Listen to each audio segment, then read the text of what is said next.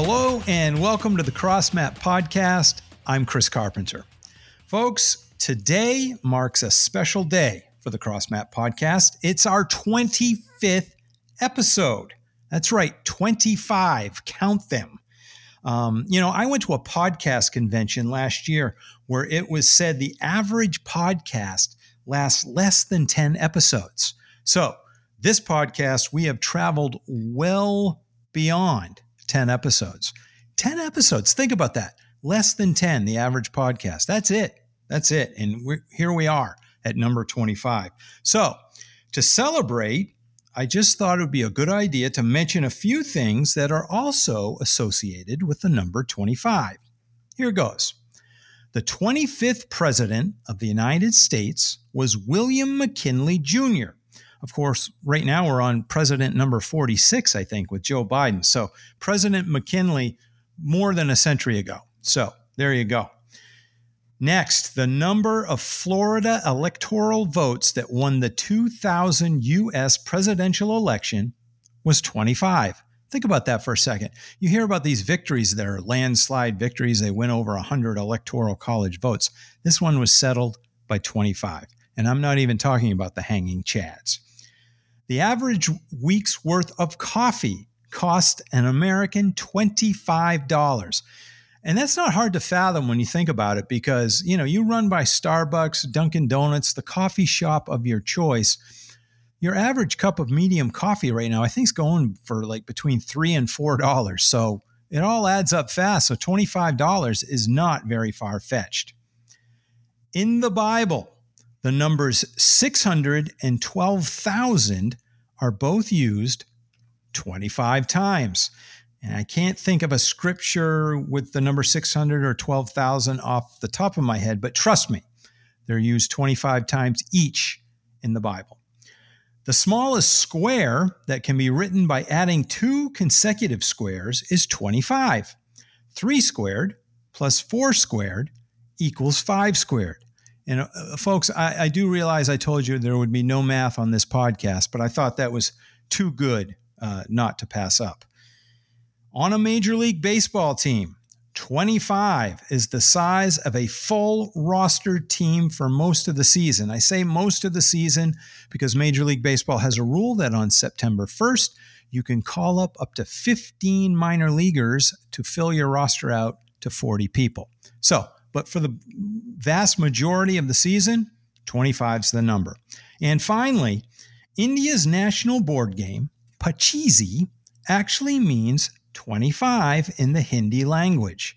So, those are just a few things associated with the number 25. There are many, many more. I think Johnny Cash has a song with the number 25 in it. Can't think of the whole title off the top of my head, but y- you get my drift there. Okay, moving now. This is the awkward segue to introducing our guest for today, and I'm excited about our guest. And I am not being careless when I say that my guest today is one of the most prolific authors of this generation, or any generation for that matter, penning more than 200 books, including 21 New York Times bestsellers. He has sold more than 72 million copies of his books worldwide 72 million. Known for his End Times Left Behind series, a collection of titles that, that spawned several major motion pictures, my guest has also written several biographies on such athletic luminaries as Hank Aaron, Walter Payton, Mike Singletary, and Orel Hershiser. And he even assisted Billy Graham on his autobiography. His latest work is a novelization of season two of the critically acclaimed video series, The Chosen.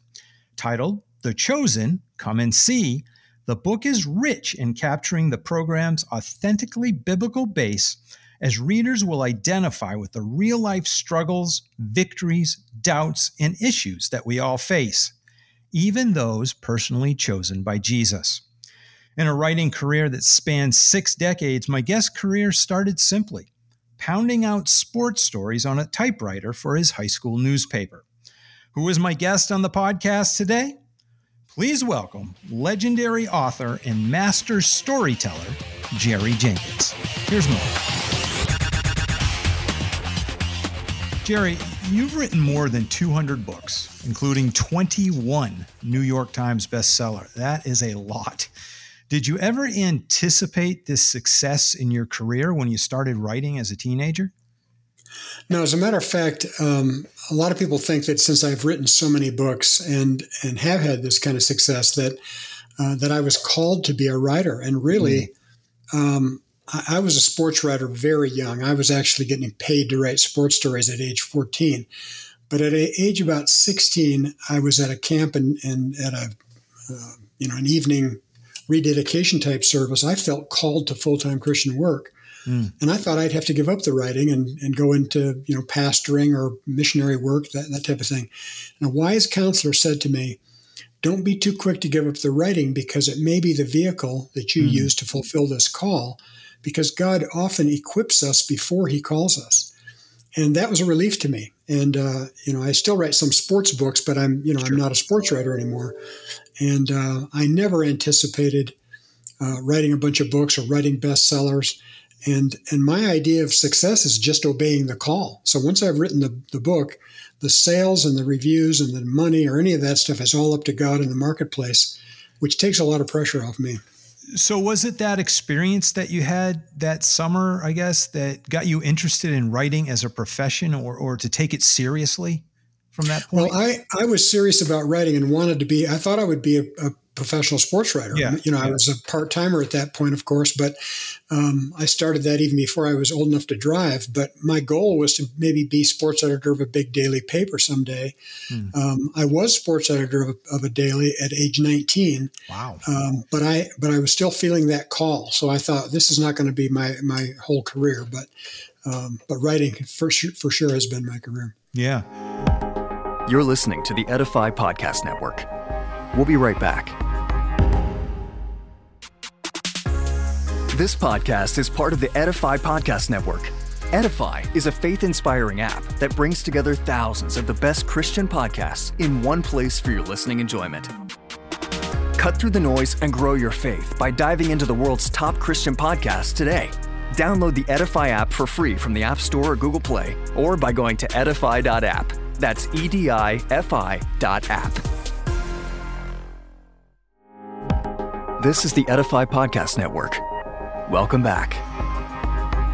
This is kind of a wide open question, but as such a prolific author, who do you count as some of your literary or writing influences?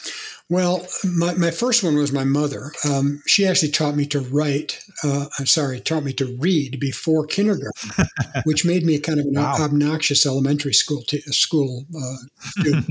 um, and the joke in our family is that, you know, in, in first grade, I was reading at a fourth grade level and in college I was still reading at a fourth grade level.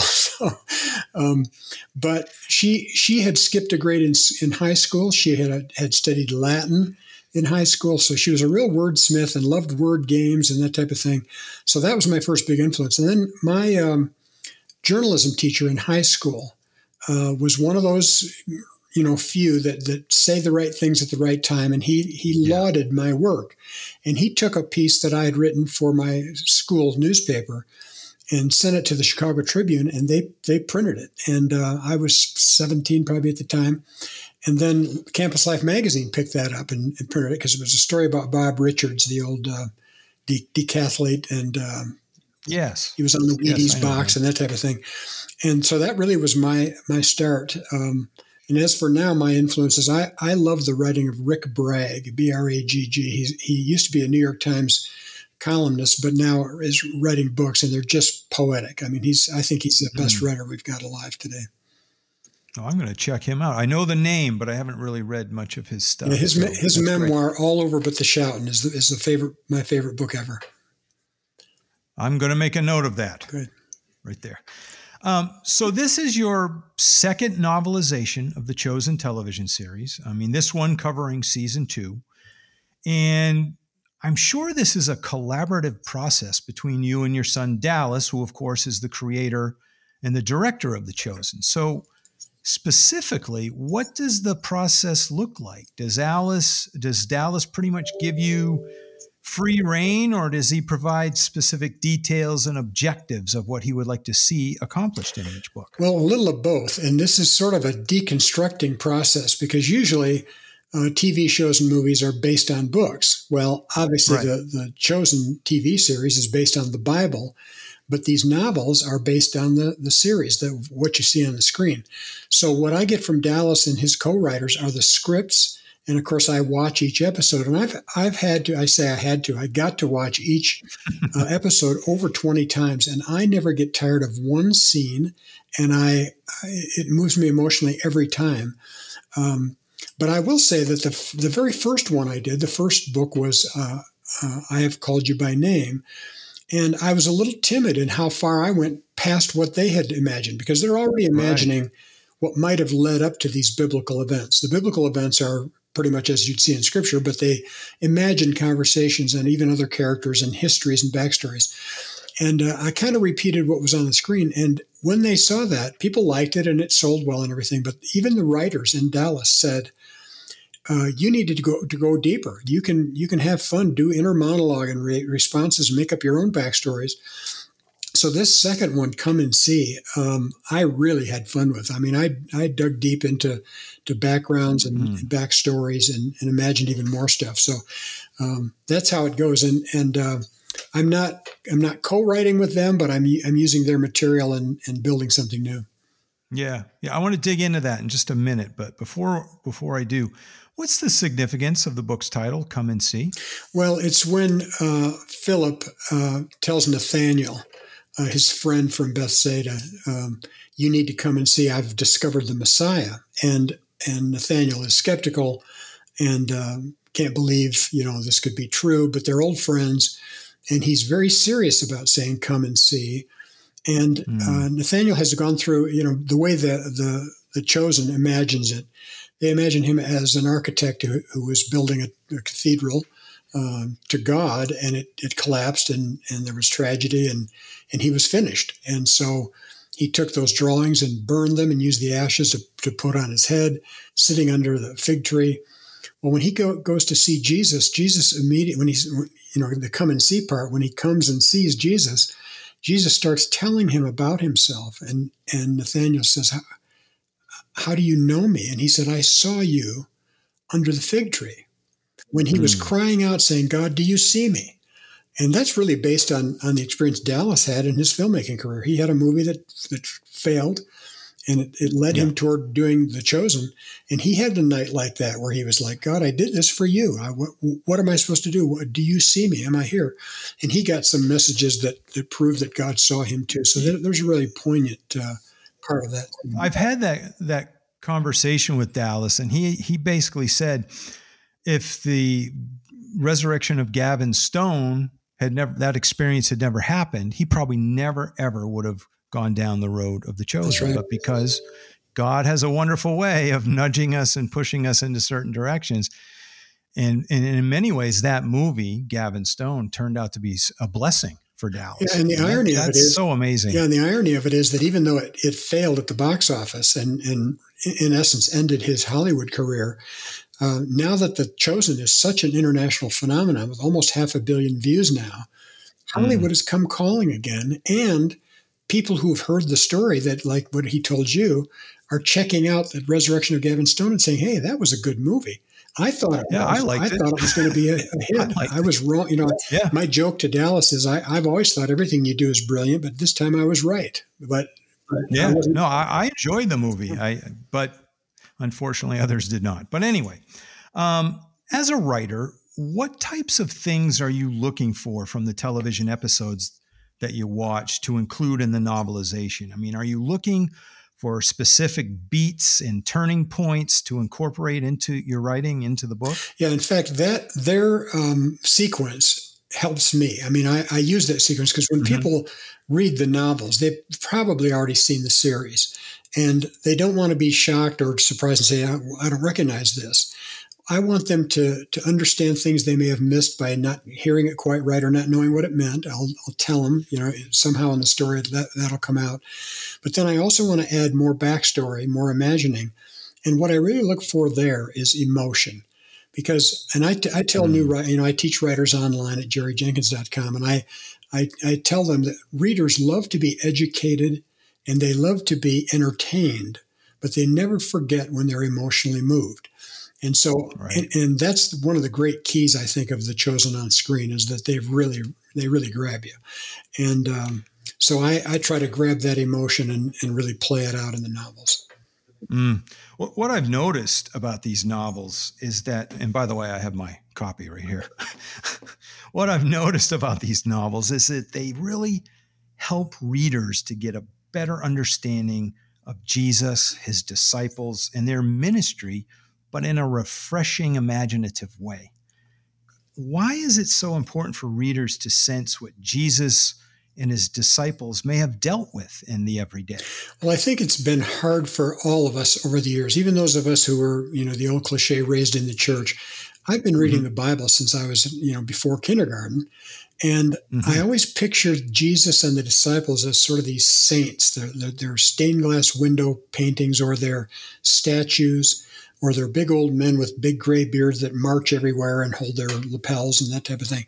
And I, I just can't quite identify with them. And of course, Jesus is hard to identify with because he's perfect. Well, what mm-hmm. I think the genius of the chosen is, and those writers, is that they've made these real people and they say, here's what they might have looked like. Here's what they might have sounded like. Here's some of the issues that might have been in their day that caused them to, to want to follow Jesus, to, to need to follow Jesus. And one of the things we put in the front of each novel is that th- this whole series, everybody involved in this, are lovers of Scripture and believers in Scripture and believers in the efficacy of Jesus. So we're not trying to add to or take away uh, from the gospel for sure. We're trying to imagine how it might have been to drive people back to the Bible. We don't want to su- supplant the Bible or replace it. We want people to, to go back to the Bible. And uh, it, to me, it's important. I, I, find it's changed my Bible reading. When I read the the mm. New Testament now, I'm seeing, admittedly, these characters who are playing these parts, but it helps me remember who they are and what they're like, and uh, it's it's really changed my life. I think.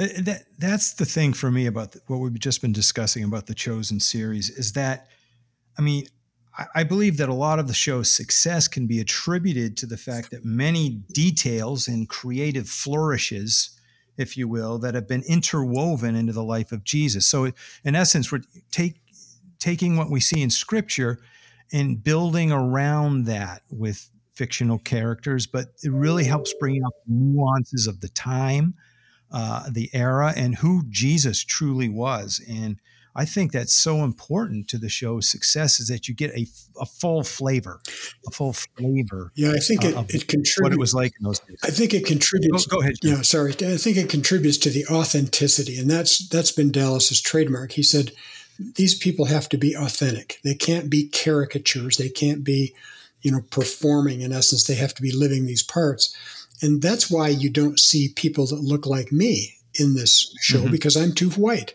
I'm too Western. Unless I was going to be a Roman soldier, right. I, I, couldn't be in there.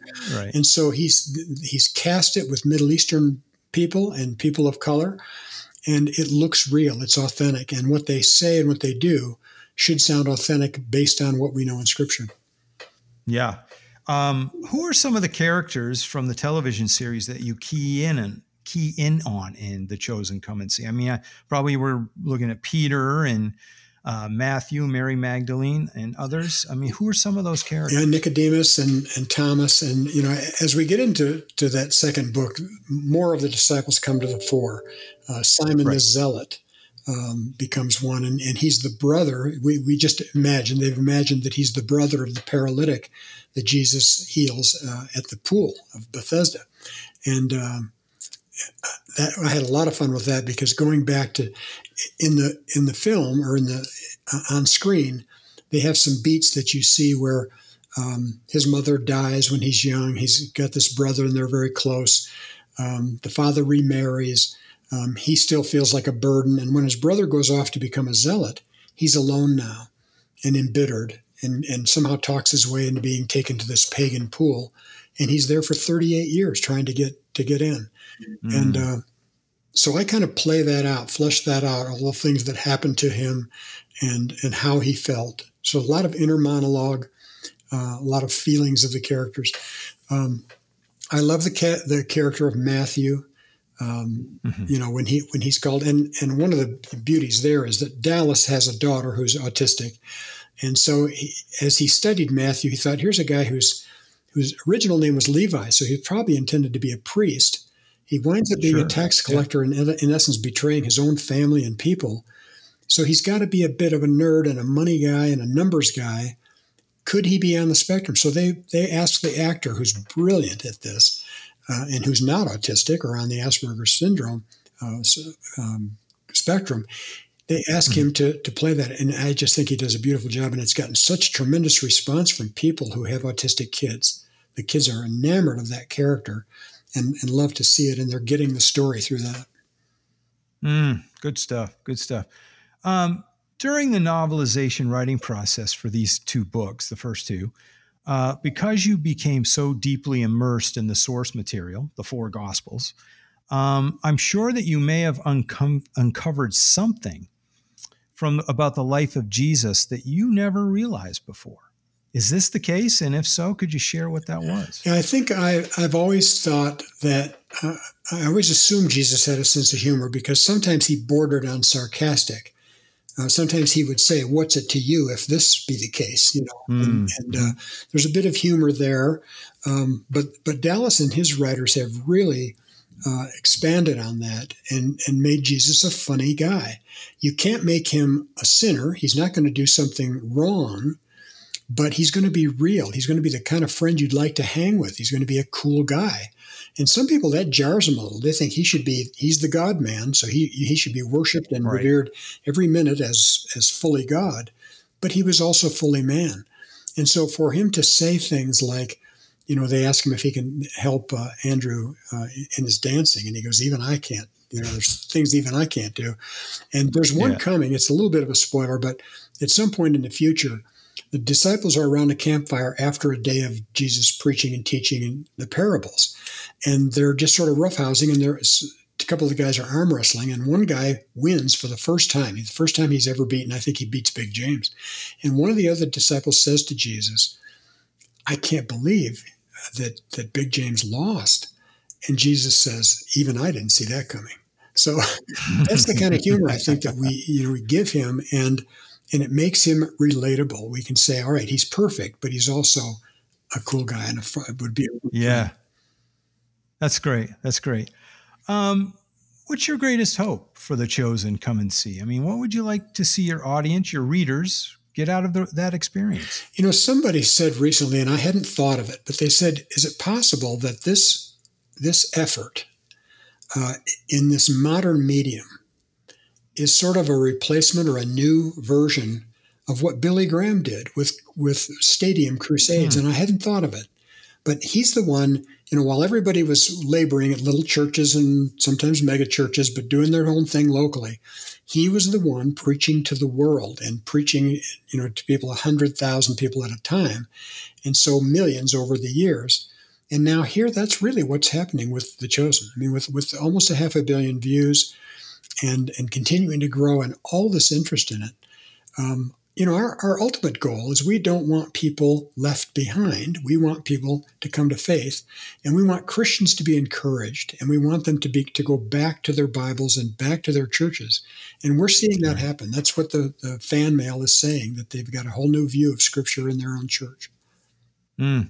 Speaking of large groups of people, uh, The Chosen, your son Dallas is currently filming episodes for season three. Were you on the set the day of their big feed of the 5,000 scene where there were like 10,000 extras? Were you there that day? And if so, what was that experience? I was like? not there, and I'm kind of glad I wasn't. um, uh, Dallas says it would not have been fun for you, Dad, and I, I agree. But my older brother went. His daughter made him a, a, costume. They, they had specifics they had to follow. But my brother, um, he's as white as I am, but he's got a big full gray beard and a full head of gray hair. And so he really looked the part. And he had some great stories. He, he just loved it. And he's not the type to go around saying, Hey, I'm the uncle, you know, but he did run into Dallas. Right. And Dallas had to announce as he embraced him, you know, uh, they had just told people don't try to, to get selfies and autographs and stuff from Dallas while he's busy. Uh, he'll try to do that later, but he, he saw Jeff and he, he ran an, an integration and said, "This is my my uncle, so don't get any ideas." But uh, that was great. We Dianna and I have been on the set. I was on the set in Utah twice. She was down there once with me. Uh, she's been on the set in Dallas once. I've been down there twice, and we're actually going uh, day after tomorrow. We're driving down there, and uh, ah. we're going to be on the set for I think on August first. Yeah. Well, I am excited. I'm going down to the set in about three weeks from now, mid August. Oh, cool. Uh, so I'm ex- in Midlothian, Texas, yep. I believe is, or somewhere in Texas they're filming. Yep. Um, and also, I've been on the set one other time, and you were actually there that day. It was in a warehouse. Oh yeah, somewhere in Dallas, Texas. What? It was, was, season one, and uh, it was very dim and dark, and they were filming a scene in like a what would be a restaurant of the day. At any rate, yeah, and everybody everybody there was wearing masks, and this was before COVID because they were using. And this right. is part of the authenticity. They don't use lighting; they use gas lamps and they use candles. And so that yes. that soot was in the air, and, and all those guys had it their ears and their noses. They had to, but that was a fun day. And I was down there with uh, uh, Craig Evans, a seminary prof from Houston, and uh, he had a great time down there too. Final question for you, Jerry, and that is Are there any writing projects in the works down the road here that you could mention and share about? Well, I have a, a, a book unassociated with uh, The Chosen coming out next month. It's called Dead Sea Conspiracy, and um, hmm. it'll be out August 23rd. And then uh, I'm, I'm, rewriting my book Hedges, a nonfiction book about loving your marriage enough to protect it. It's it's over 30 years old, and I'm going to update it for this century. And sadly, it's still nice. needed uh, to protect people from infidelity. Uh, and then I'm also writing a, a, baseball book. I'm doing a book with the manager of the Kansas City Royals. We did a book. Uh, Mike Sweeney. Mike, Mike uh, Mike Matheny. There you go. Matheny. There, I got Almost it. made me yeah. blank on his name. But we did the Matheny Manifesto, and now we're going to do a book called The Dad Coach, which is uh, for these dads that get pressed into service coaching their kids' teams and not knowing what to do or how to do it. And he's got some great things to, to teach there. So that'll be, I'll write that later this year for next year. Well, that's fantastic. We, we look forward to seeing those projects when they come out. Jerry, thanks so much for the time today. Jerry B. Jenkins. Once again, the title of Jerry's latest book is The Chosen Come and See. It's a novelization of season two of the Chosen video series, and that book is available right now wherever books are sold, both online and in bookstores across the land. You know, one of the things that I love about Jerry Jenkins is that he is committed to bringing along the next generation of Christian writers. And for me, you can never have enough quality Christian communicators. Through his speaking at writers' conferences, online writing courses that he teaches, and a variety of writing tools that he provides on his website, Jerry's serious about people fulfilling their potential in publishing and fulfilling their literary dreams. You can learn more about these wonderful tools at jerryjenkins.com. And by the way, season three of The Chosen is filming right now and is expected to launch later this fall, likely in November. So be on the lookout for that. I had the honor and privilege of uh, going on a set visit uh, during season one of The Chosen. And uh, let me just say, it was a very surreal and interesting time. First of all, due to plane delays and connections, I did not get into the hotel for the set visit for the next day until about 1 a.m. So, you know, you think about, oh, 1 a.m., that's not so bad. You know, just get to sleep fast and get up and get on, get on with your day. However, when I arrived at the hotel, there was a note for me saying that someone would pick me up at 5 a.m. So we could be on the set by 5:30 a.m. And if you do that, and I know I promised there wouldn't be any math, and here's the second example of using math. But if you do some math, you'll know that that's not a lot of time to sleep, probably about three to three and a half hours. Well, that's what I ended up getting.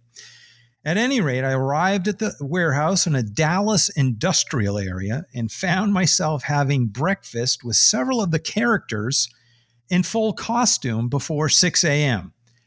that was a very interesting experience. But it was a wonderful day. Don't get me wrong. I had the best day that day. I got to interview Dallas Jenkins at length, and I even got to sit next to Jerry for several of the scenes that were being filmed that day. And I consider this trip to be truly a blessing. And I was just on the chosen set earlier this week, somewhere in the heart of Texas. I will share more about that on an upcoming episode of the CrossMap podcast. But what I can tell you is that it was hot with a capital H. At times, I felt like I was standing on the surface of the sun, but it was all worth it. It was a fantastic trip. And as I mentioned, I'll share more about that on a coming episode. Turning now to crossmap.com, I want to encourage you all to subscribe to the Crossmap podcast. It's easy to say that you can get the Crossmap podcast anywhere you consume podcasts, but I always like to be a little more specific than that. You can find us on Apple Podcast, Spotify, Google Podcast, Stitcher.com, and of course the Edify Podcast Network, which is our home base. And while you're there, be sure to give us a rating and leave us some feedback.